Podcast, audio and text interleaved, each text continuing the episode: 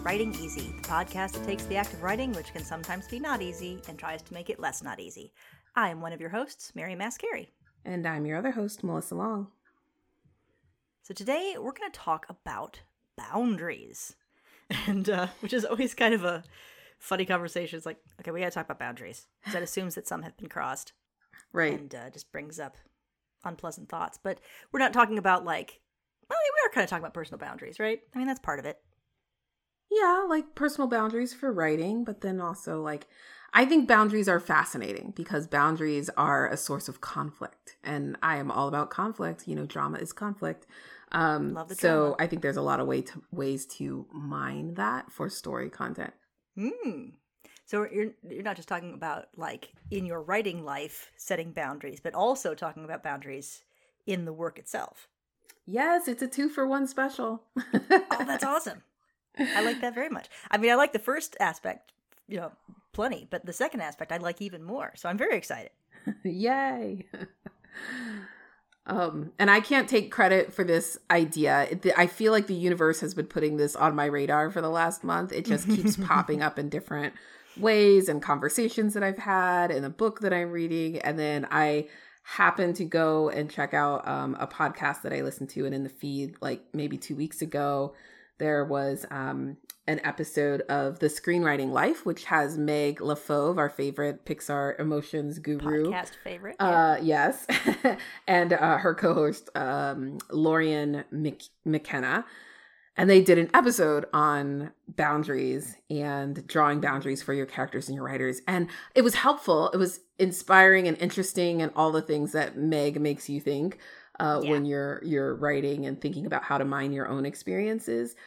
But I also was like, I have so much to say. well, So- if only you had your own podcast. But wait, you do. so I will put the link in the description, of course. Um, Excellent. but yeah, it just got me thinking about all the different ways in which we set boundaries for ourselves and what are boundaries, and then also thinking about how we can use that in our storytelling. That's wonderful. I, tell, I want to hear all of it. Tell me everything. well, first, I think there's something really exciting to me about defining boundaries and what are boundaries. So, um, Mhm. you know, It's, a, it's a power. it- There's power there.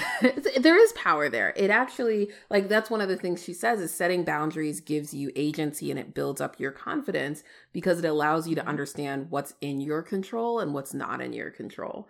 Um, And the Mm. more you practice setting boundaries, the more powerful you feel because you're getting what you need and you're articulating what you need in your life.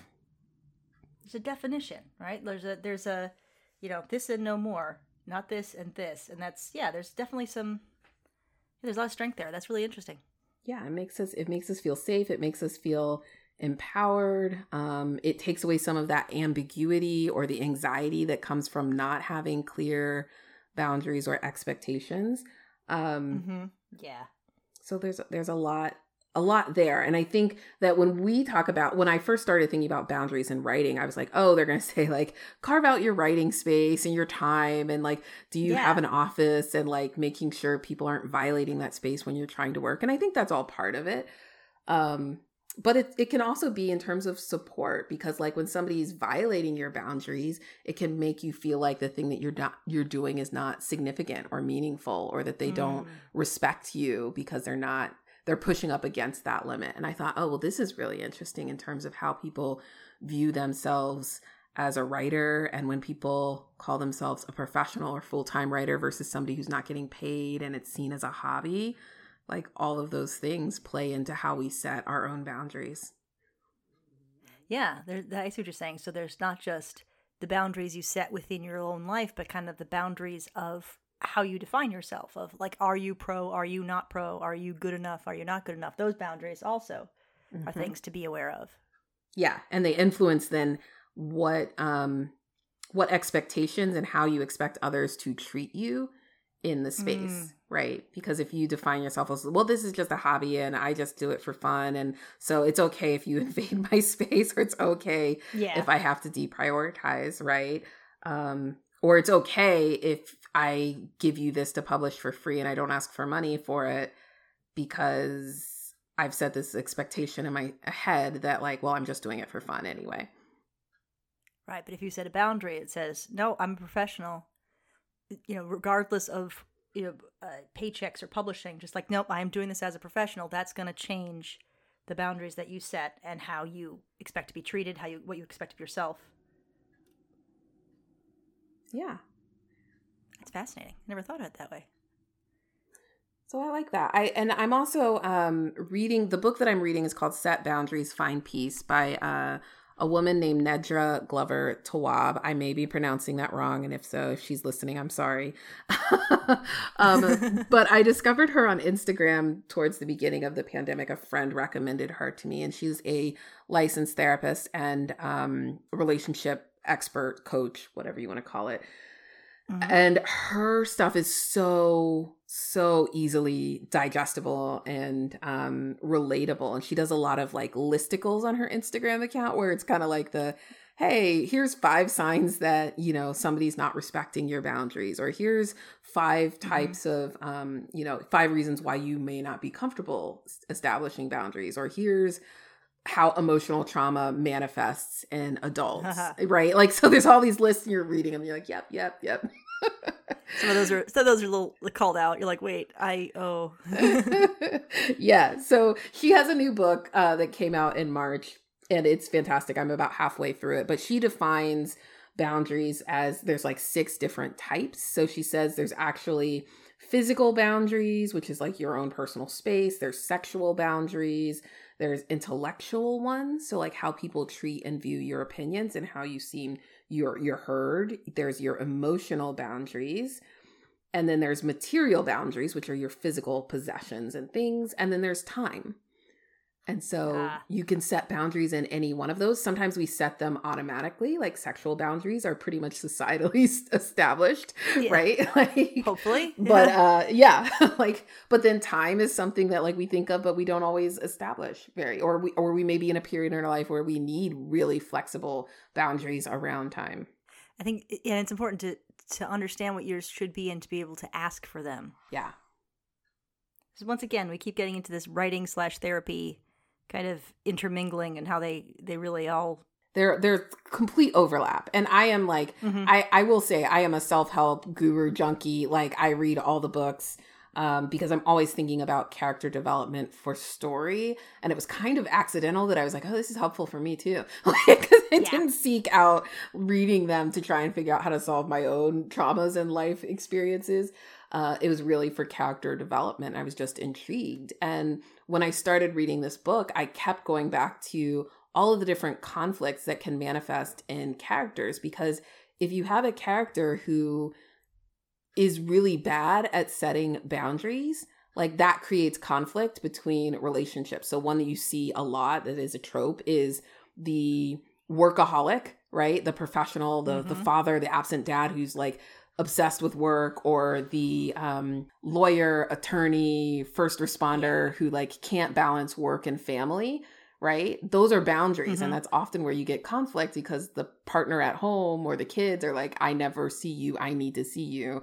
And there's a constant yeah. clash that comes up because of their inability to set and then manage and respect boundaries. That's really cool. That's I like that because that gives you another ways to to kind of mess up your characters because it's kind of it I personally always struggle with that. It's just like, well, they need a flaw. I'm like, I don't, I don't know, like what's wrong. But to be able to kind of eh, dive in a little bit and say, all right, let's let's pick from here. What are some of these boundaries that they have trouble setting, and therefore that does this, and therefore, and then you kind of get the ball rolling that way, as opposed to just, oh, I don't know, they're just emotionally distant. You know, just like mm-hmm. it's always yeah. the same thing. Yeah.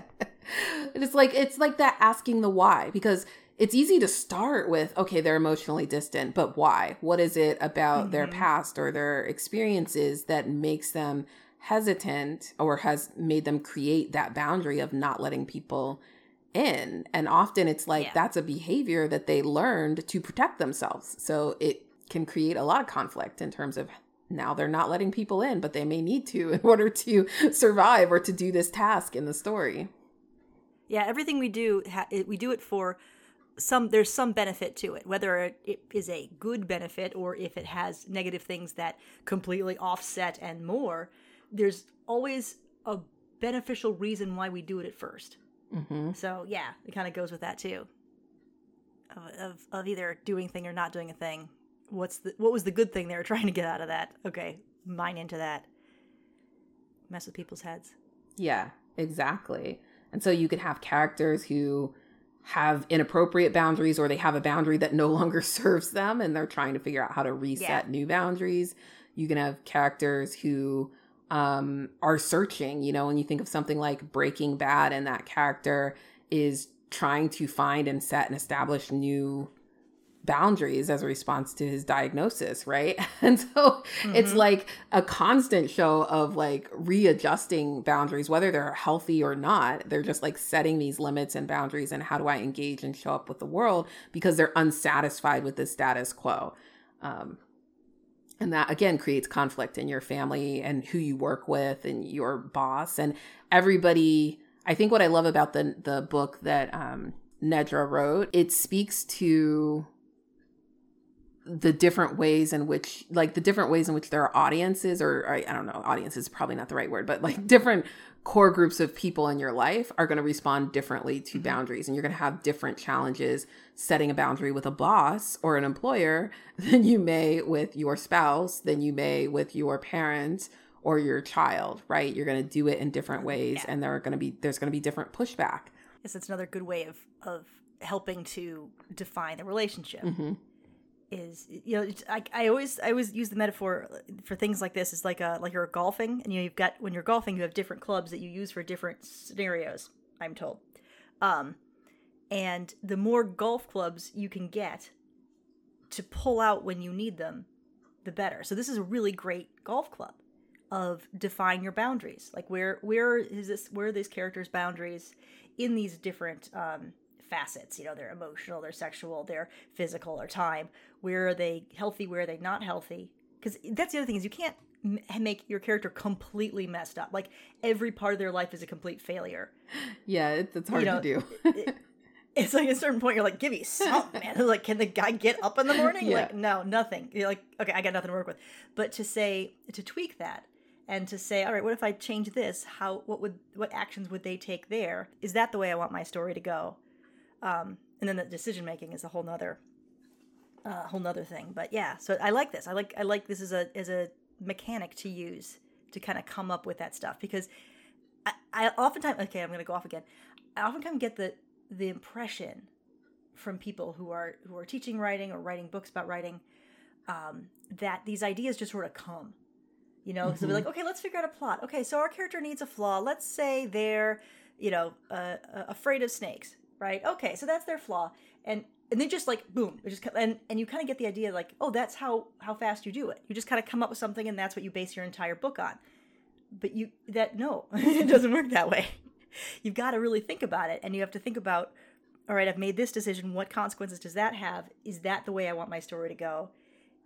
yes, great, let's move forward. No, okay, let's go back and let's change something a little bit. It's like at the the eye doctor, you know? Yeah. How they're flip, flip, flip, flip. You're flipping all these little lenses until you have the prescription of how you want your character to be. And and that flipping can be can express itself all sorts of different ways. Maybe you do that through drafting, maybe you do that through outlining, maybe you do it through screaming at the dog, whatever. Um I think it's important to understand where how valuable something like this is in that it helps you flip that lens a little bit and give you something else to work with try to figure out what the heck you're going to write about.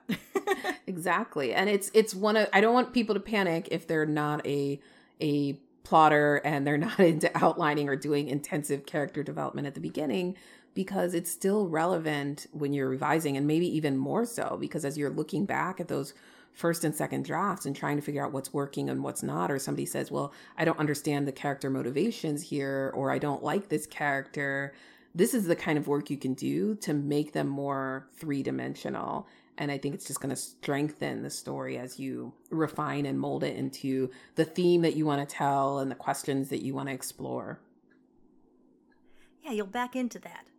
You know, just you, you get you have to do the same cover the same ground. It's just the direction you come from. So uh, when you pants, you kind of have the result. You need to back up and figure out the source, and this might be ways to figure that out, and then you can go back forward and layer it in and stuff. So yeah, Mm-hmm.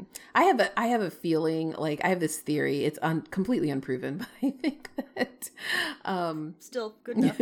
yeah, I think that writers are like the writers, especially who pants, are doing a lot of this work in their head, and they're like, I think writers and artists are intuitively keen or aligned to some of these dynamics, some of these psychological aspects, right? Like we're studying human nature, and I think it comes mm-hmm. easily to us. We can spot things. So they just kind of intuitively find their way into the story. But then I think when you know more about these practices, you can quickly identify, oh, this is why I. I put this here. I wasn't paying attention or I didn't deliberately say, I want them to have X, but this is what's happening. This is the real tension. And then you can mine it and expand it and make it deeper or even more traumatic for your mm-hmm. characters. Yeah.